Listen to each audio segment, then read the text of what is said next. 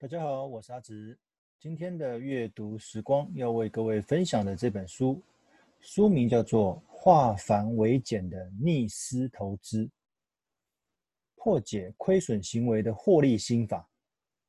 相信有些听众可能看过这本书《逆思投资》，作者陈志业，出版商金周刊出版社，出版日期二零一八年的四月，所以差不多是两年前左右的书。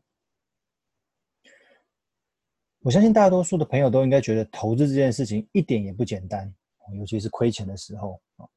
那每天充斥着各式各样的买卖讯息，那报章媒体杂志也有各式各样的讯息供参考。那投资工具的未来走势又被国际间的这些大大小小的事情牵着走。那我们到底该如何简单投资又能有效获利呢？其实这本书提供读者一个找了很久，但是它能够有。较为明确的一个答案。首先呢，作者建议各位要认清金融市场的本质，避免错误投资。怎么说呢？他说啊，长期以来经济是很难有效预测的，因为其实说真的，你真的不知道明天的经济状况跟下个月跟明年的状况到底怎么样，因为很多都是预测出来的。那中间有一个风吹草动的话，可能又有变化。可是偏偏这些专家啊，喜欢借由预测经济来给予投资上面的建议。那作者归纳出有三个原因导致你无法准确预测未来的投资走势。第一个叫做没有因果关系的相关性。你可能听过一个国家的 GDP 表现，好像可以跟该国的股市。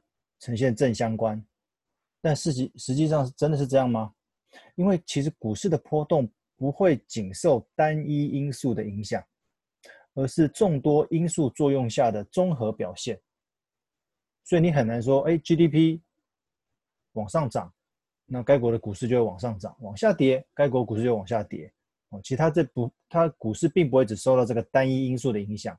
而是综合因素，有很多面向、很多指标综合起来的结果，再加上有可能是人性所造就今天的大涨或大跌，所以这这类的总体经济的经济数据其实很难跟股市有直接性的因果关系。第二点，不断变化的经济，因为除了刚刚第一点的 GDP 之外，有些人也会参考你可能听过的什么失业率啊、耐久财订单啊、经纪人的指数啊等指标来评估股市的未来表现，但其实作者提到这些数据都是属于落后指标，它往往只有在公告的当天股市会有反应，所以会建议这类短期的因素其实可以忽略掉，尽可能降低会影响投资决策的讯息，专注在长期的趋势上面。第三点，经济的资料，它的杂讯其实很多啊。还是提到经济指标这些东西，作者举了一个消费者信心指数这个例子。他说，消费者信心指数这单单只是消费者的感觉而已，并不是真正的经济活动。这有点像是做问卷，路边做问卷，哎，你觉得，呃，你对目前那个台湾的经济有没有信心啊之类的，让你去勾选哦。所以他提到说。这只是消费者的感觉，他并不会真的依照这样子的感觉做决策，哦，不一定，所以相关的数字仅供你参考，没有办法衡量经济的好坏的指标，哦，所以作者再次提到说，避免使用单一数据来判断经济趋势，否则你很容易造成误判。好啦，投资其实是一门艺术，它并不是科学，哦，那。如果你也承认投资是一门艺术的话，就没有所谓的标准答案。但是他这样讲，并不是要你放弃投资，而是透过三个方式来执行这门艺术。第一，专注于投资的过程，你要了解一下你投资的过程发生了什么变化，那为什么涨，为什么跌？哦，这这个相关性。第二个，作者建议，请你用数据作为判断的依据。而非直觉啊！我相信很多读者在投资的时候都是靠直觉。哎，我觉得这个未来可能会涨，我觉得那个未来可能不看好那你有办法提出什么证明吗？还是你只是听别人讲？你有没有相关的数据可以佐证？第三个，用几率来思考问题，并减少犯错的机会。哦，因为其实投资会不会获利，很多都是几率问题。但是你有拿出哪些证据会让这样子获利的机会比较大，而去投资它？好，那或者反过来讲，你有没有办法拿出一些证据、一些数据，可以显示说它亏损的机会比较大？那我们是不是就不要去碰它？哦，风险比较高。所以其实减少犯错在投资上面是一个很重要的一个关键。哦，减少犯错就会降降低亏损的机会。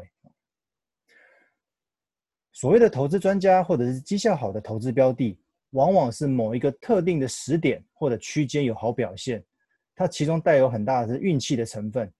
因为据统计，每年的明星操盘人跟绩优的标的都不一样，哦，所以你追逐这些明星操盘人或者明星标的其实没有太大的意义，因为你看的是过去它的绩效、过去的资料要去追，可是它过去的好表现不表示接下来或者未来也都会是好表现哦，这是不一定的。而站在理财的角度呢，如果投资获利需要长时间才能累积，所以请不要再做短期致富的梦了。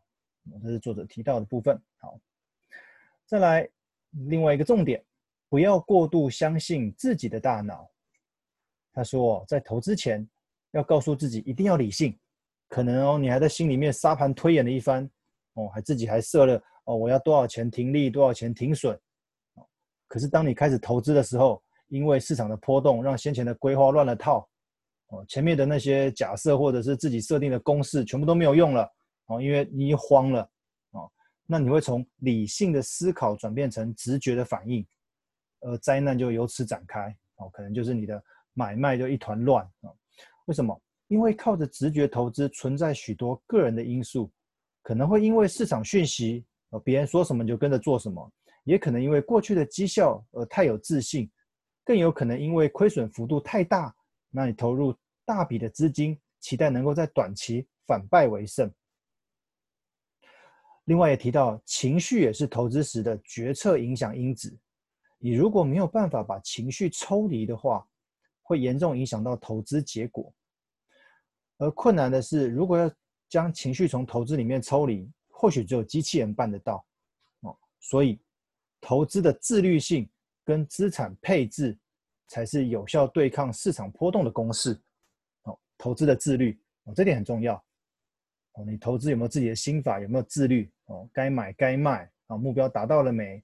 第二个，资产的配置哦，你的股债的平衡，或者是你是怎么样去降低市场上面的波动？哦，就说投资分析是一门很有学问的。透过过去的数据统计，感觉可以找出一些线索。